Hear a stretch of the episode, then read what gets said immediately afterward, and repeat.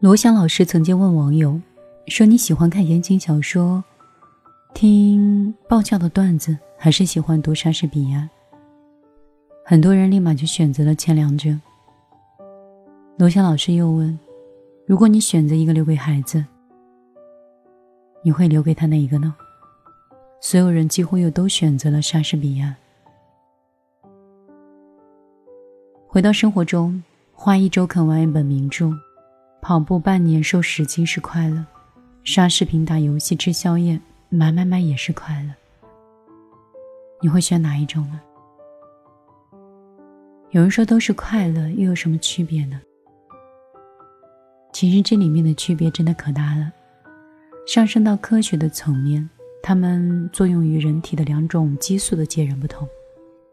看个搞笑的视频，大脑立刻会分泌出来的是多巴胺，这种爽感是转瞬即逝的；而更高级的快乐，则来源于内啡肽，它需要我们克服本能，不断的向上。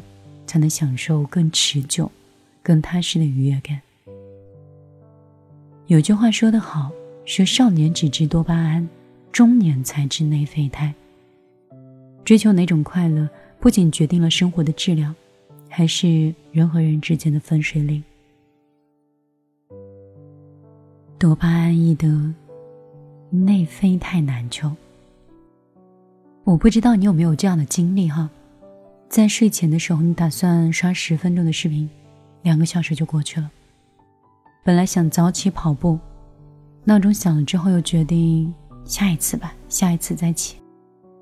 下决心去减肥，可是，一点外卖烧烤，马上又控制不了了。这种呢是心理学上的一种叫嗑瓜子的效应，一旦你拿起第一颗。忍不住吃第一颗、第二颗，一直吃到口干舌燥、心烦意乱。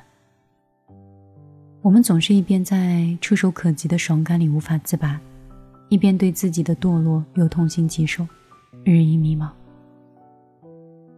硅谷多巴胺实验室的创始人布朗曾经做过一个实验，他说，他把神经科学理论应用到一种代码中，比如说事实的点赞、虚拟的货币等一些奖赏机制。根据大数据的算法呢，成功让人一直停留在喜欢的娱乐里。就像如今这样一个发达的网络的世界中，人是很难抵抗这种低级快乐的诱惑的。你想学习，可是各种热剧信息推送是层出不穷的；你想减肥，美食博主总是轮番的在诱惑你。就像有个熟知你的损友，他总能踩中你的喜好，让你当下就快乐。但是事后就追悔莫及。而比起多巴胺的先甜后苦，内啡肽就是先苦后甜。无论是刮风还是下雨，短跑不停，好像几个月后小肚腩不见了，人也年轻了。关掉游戏，打开书，报一个课程，一年下来思维活跃了，心也就不慌了。当你觉得很难熬的事情。回头望过去的时候，都成了值得的经历，因为它帮你塑造成更好的你自己了。所以说，多巴胺是属于瞬间的心动，是快乐的陷阱；而内啡肽是长久美好，是快乐的源泉。追求多巴胺还是内啡肽，是人与人之间的差距的根源。有一个博主在。进化中说了一段醍醐灌顶的话。他说：“人在天赋上的差距并不大，但是最终成就却是相去甚远的。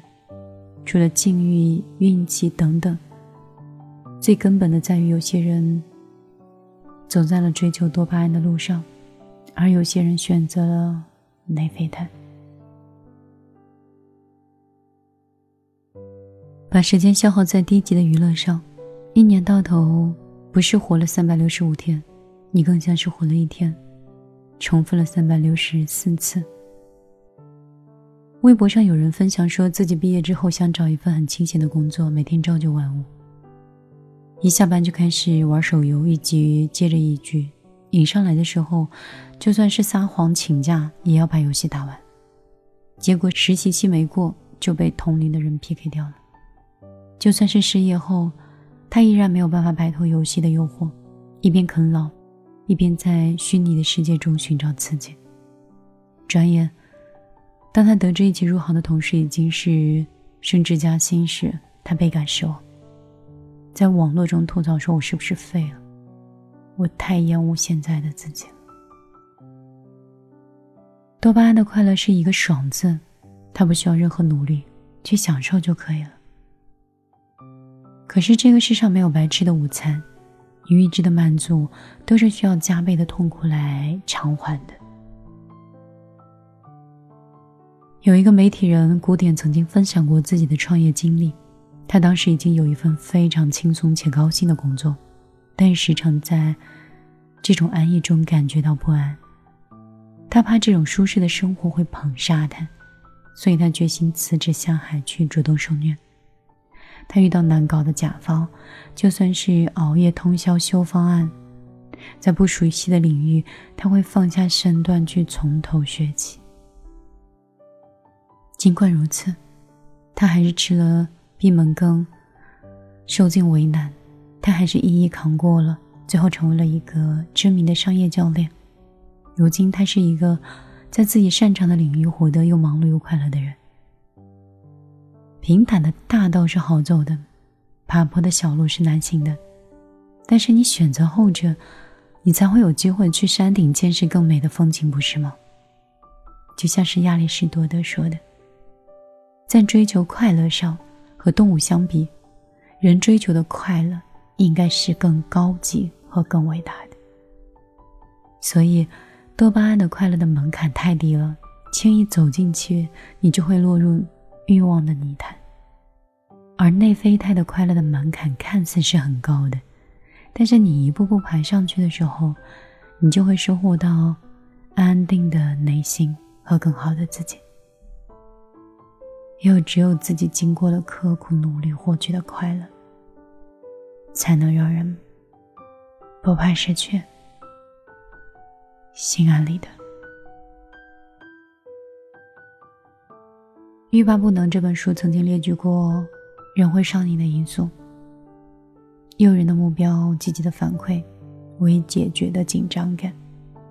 就比如说，只要朋友圈发几张精修的图片，就能在点赞中感激到外界好友的一个反馈。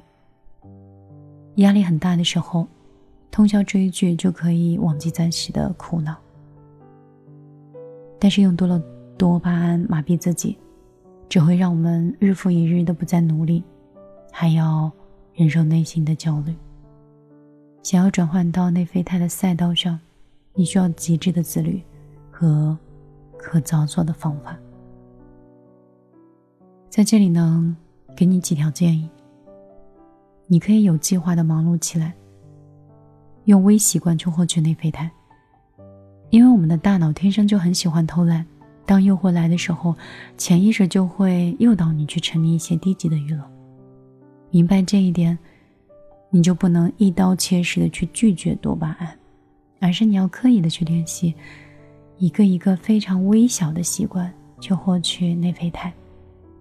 比如说，玩一个小时的手机，就起来做三十分钟的瑜伽；打两把游戏，就要去健身房去撸铁。你用这种计划性的忙碌去替代没有目的性的沉迷，你就会不断的获取更多的内啡肽。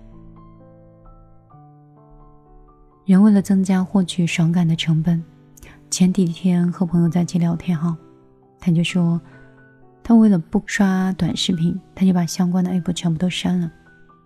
起初浑身不自在，他干脆就把手机一丢，做家务、做运动、读书。这种人为了获取爽感的成本，反而通过这样的方式，会获得更高级的一种快乐。正所谓不舍不得，断了多巴胺的后路，你自然就能找到。追求内啡肽的这种道路，还有一个呢，就是克制欲望。科学家做了一个实验，在笼子里挂了一盏灯，灯只要一亮啊，就给猴子喝果汁。重复了很多次之后，猴子们没有心思干别的事情，整天盼着灯亮，因为看着灯亮，又希望果汁能够多给一点。结果果汁毫无增加，猴子们在失望中变得烦躁又难安。你知道吗？在欲望操纵下的快乐，最终会成为一种折磨。我们往往会进入这样一种怪圈：我们总以为得到了某些向往已久的东西，就会安定和满足。但是，真的得到之后，却觉得并不是如此，因为更大的欲望会接踵而来，人会越来越累。真正的快乐，绝对不是。被欲望掌控的低级的消费，而是更高级的享受。我们再回到我们这个故事的开头的那个问题：罗翔老师他会怎么想呢？罗翔老师说：“所有的爽都是瞬间的东西，人类真实的快乐是恒久的努力。刷视频熬夜是很开心，但是你为什么在这种开心中会越来越恐慌呢？”相反，你明明不想动，但是你还在坚持健身；你明明很累，但是还爬起来去学习；你明明想躺平，却坚持把工作干好，你就可以获得一种很心安的快乐。所以，低级的快乐是璀璨的烟花，短讯即逝；高级的快乐如静水深流，苍生踏歌。所以。当你听完这期节目的时候，希望你可以学会远离多巴胺，靠近内啡肽，让慢慢自己养成微习惯。时间积攒久了，你就会感受到脱胎换骨的自由了。晚上好，我是米粒，很高兴今天能够把内啡肽跟多巴胺通过这样的一篇故事分享给你。我应该很久之前反复的提醒，或反复的提到，关于内啡肽。与其向外去追求，向外去依靠别人给自己快乐，不如向内去寻找自己，认清楚自己，懂得自己，找到一个更好的自己，让自己恒久快乐。如果你是女生，我想说，爱自己是终身浪漫的开始。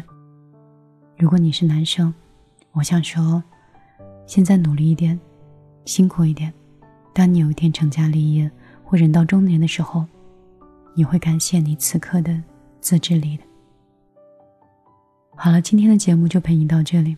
下期节目米粒依然是如实地带。如果你想找到我，可以通过新浪微博和公众账号直接搜索“米粒姑娘”，米是大米的米，粒是茉莉花的粒。希望你不会打错字。今天就陪你到这儿，晚安，好梦。戴上面具扮演我自己，是在。